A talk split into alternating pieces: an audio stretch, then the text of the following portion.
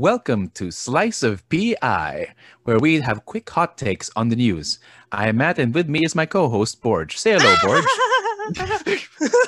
Are you Hello, all right? hello, all right. Uh, well, you look like you had some extra strong coffee tonight. All yep, right. yep, yep, yep, Well, yep, yep. So, are you ready to have a hot take? All right. Yep. Let's shove this All right, hot let's- take of the news. All right. So first off, we're going to do two instances of what is known as cancel culture. All right. So first, uh, for those of you who watched the reality show Pinoy Big Brother, the latest uh, evictee, uh, as well as of this week, is Mr. Russu Laurente, the second housemate to leave Pinoy Big Brother, particularly because uh, he was he admitted to being in favor of the closure of ABS-CBN, particularly by the Duterte administration, because he was uh, exposed to pro-Duterte media. And, and but later on, he actually admitted that uh, he didn't know what he was talking about. Unfortunately, you know, he went under fire, and people, as a result, people chose not to vote for him.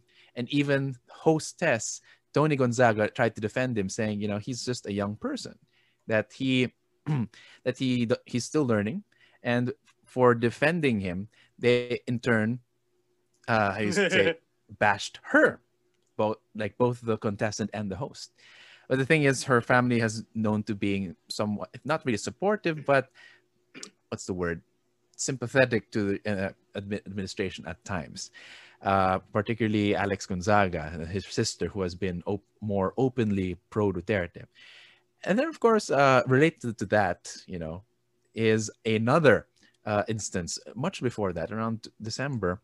Uh, there, there's this one artist by the name of Avel Bacudio. Am I saying that right? An artist of the Idea First Company, and they take they took down uh, his items from the merchandise. You know, they cut ties for making a TikTok video saying that, and I quote, For me, ang pinakamagaling na first lady ng Pilipinas ay si Imelda Marcos. Or the best first lady is Imelda Marcos. Uh, which of course, you know, that's quite contentious. For and for uh for a lot of people, to, any praise of Marcos's is uh just terrible. You know, it's a terrible thing to say. It's disrespectful to the people who lost their lives in, uh, well, lost their lives in the during the regime. So uh, bu- as a result, you know, these two people, their in a way, their livelihoods were at stake in uh, being canceled for their personal political opinions. So those that's the news. Uh, what do you think about that? No, let's just call it as it is. They're forming mobs. Cancel culture is the current spirit of the digital mob right now. I mean, Mhm. I think that's what uh, that's, your- that's my my primary re- re- reaction to this one. Let's just call it as Mhm. it is. Let's call a spade a spade. Everyone trying Mhm. to practice cancel culture, they're part of a mob. Mhm. But then again, unlike the mm. classic mobs that can actually drag politicians out of their offices and kill them, these digital mobs, well, they're pretty harmless. harmless. What are you talking about? Well, politically harmless, to be more specific, but uh, they target Mhm. those who are already have a lesser degree of power, prominent Mhm. but not as powerful as those in office. Hmm. Well, for one thing, so it's harmless to harmless people, or is it har- Is that what you're saying? It's harmless to the powerful. It's harmless to the powerful. Is that what you? Okay. Uh, because the thing is, uh, it, it for one thing, what's troublesome here is that they, the, the mobs, are actually affecting people's way of living for having personal opinions Mm. that are quite contrary, and quite controversial. But at the same time, they have the right to have those opinions. In fact, if it doesn't, like for me, if it doesn't, um, if it doesn't affect the way that they do their job, then they should be fine. I mean, these aren't teachers. These aren't how you say news writers. These, well, one is an upcoming actor, and the hostess, and the other one is just as an artist. You know, and of course they have an online presence, but their opinions will they sway people to be Duterte? You know, some people are saying that they're enabling the oppressive and harmful regime. You know, so that's one thing. Do you think it's worth, um, how you say, turning the mob towards these more or less? Well, they're not. Well, they're they're prominent people, but are they powerful enough to make a difference, or will taking them Mm. out make a difference at all? Yeah, they don't. I mean, Mhm. what will happen if you take out those people? The, structure remains. Power structures Mhm. remains. Political inequality remains. The thing is, Mhm. these people practicing cancel culture should just be honest and say that they are as repressive as those that they dub as repressive. Mhm. That's my take on it. They, they should just be honest and call themselves a mob, an e mob. Mhm. At least we have a new concept. Mm. So you're saying is, you know, it's okay for him to be a mob as long as they're honest about it. Yeah, they should just be honest Yeah. about it. So, so you're okay with how you say punishing people for having quote unquote wrong opinions.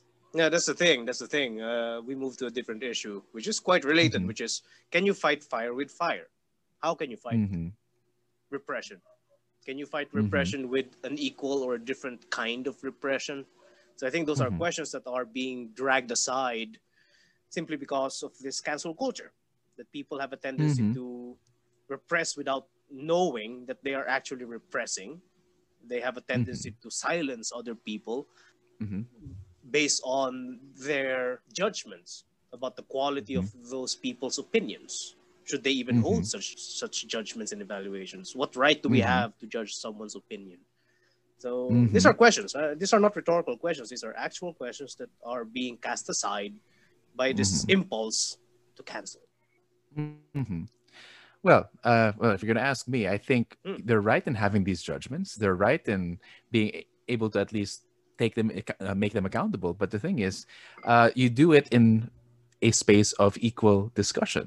You know, Mm. like what we mentioned in the uh, episode before. Yeah, yeah, yeah. uh, you, you- and you don't affect uh, well you don't try to affect their way of livelihood unless Mm. of course their livelihood is depend well their political opinions affect their um, their livelihood like for instance if they're a newscaster or if they're a news writer or if they're a textbook writer a historian etc Mm. they, they need to be objective but if you're just an actor Mm. or a I say an artist, you know, and they're not they're not they won't always talk about political things.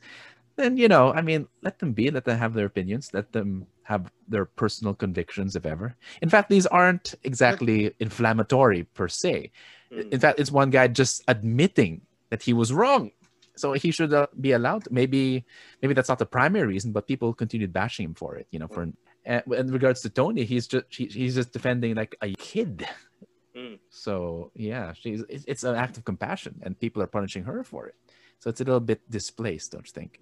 Mm, but then again, we also have cultural forms of power. That, that's one thing. Should we count those people? The thing is, the thing about cancel culture is that it redirects anger away from those who are supposed to feel it. So instead Mm. of targeting the leaders, they are targeting the messengers, targeting representatives of that actual power. Can they Yeah. Duterte? Right. Yeah, they probably should. well, uh, should, but here's the thing. What do you what do you think about their opinions first and foremost?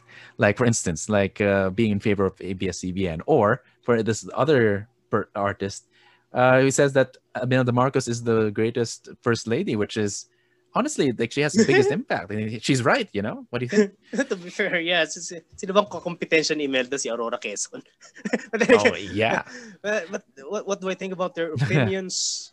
well, part of me would say I would agree with you, and they have the right to their opinion, but that is utterly liberal, and I'm not liberal. Should Mhm. they have those? Uh, should they have those types of opinions?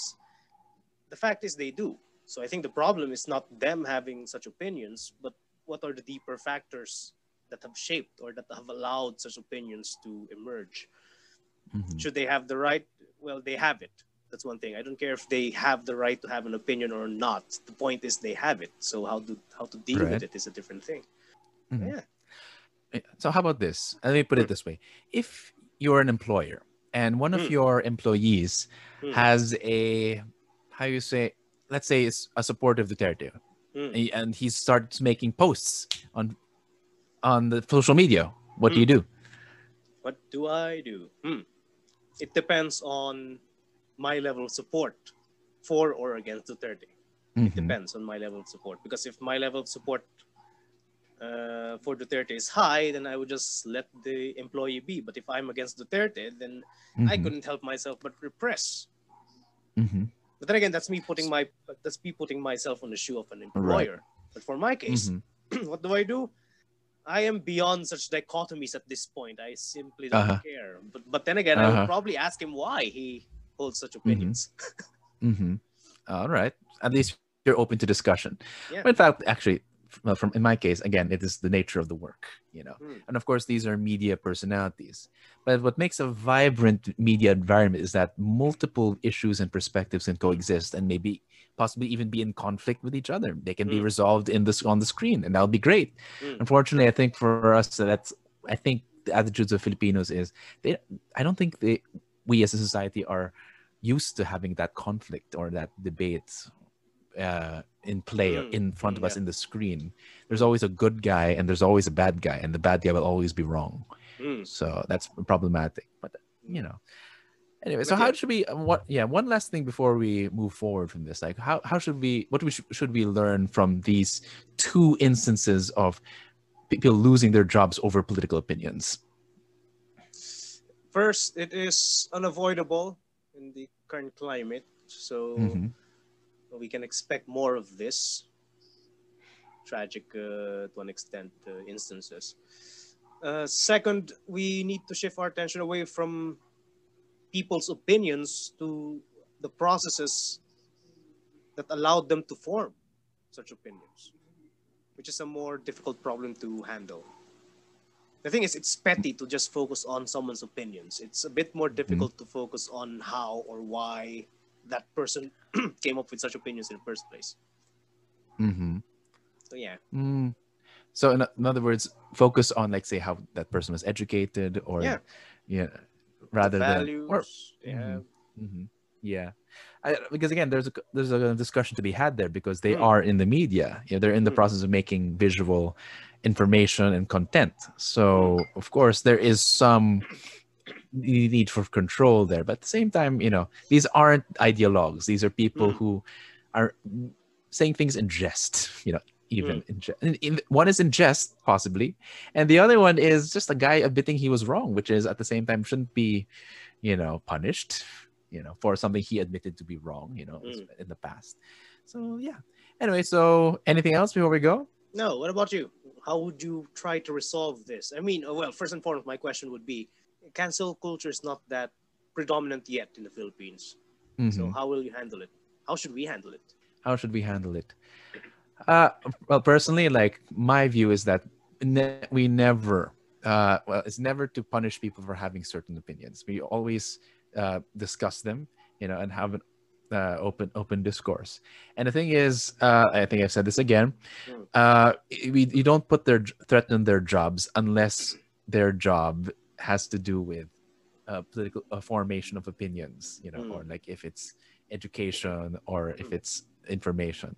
Mm. Or- But if it's not directly related to that, like if we're a company of say paper salesmen, then who Mm. cares about your political opinions? the thing is, political opinions, whether right or wrong, they should be openly discussed and you know, uh, o- openly discussed and expressed. And that's the only way we can have an immunity to bad opinions Mm. by having them by expose. It's like a, a vaccine. You know, you just Mm. have a bit of it, you know, and that we'll have be able, to, be able to have that intellectual immunity to bad opinions by exposing ourselves to these bad opinions Yep. and then taking them down, but not how you say, not, not destroying the- yeah. out- them outright. Mm. all right. Yeah, yeah. And that has been the first slice of PI. We'll be back with more uh, quick deep dives on the news later on. So please keep listening. And until then, Magandang gabi, mga kapiay.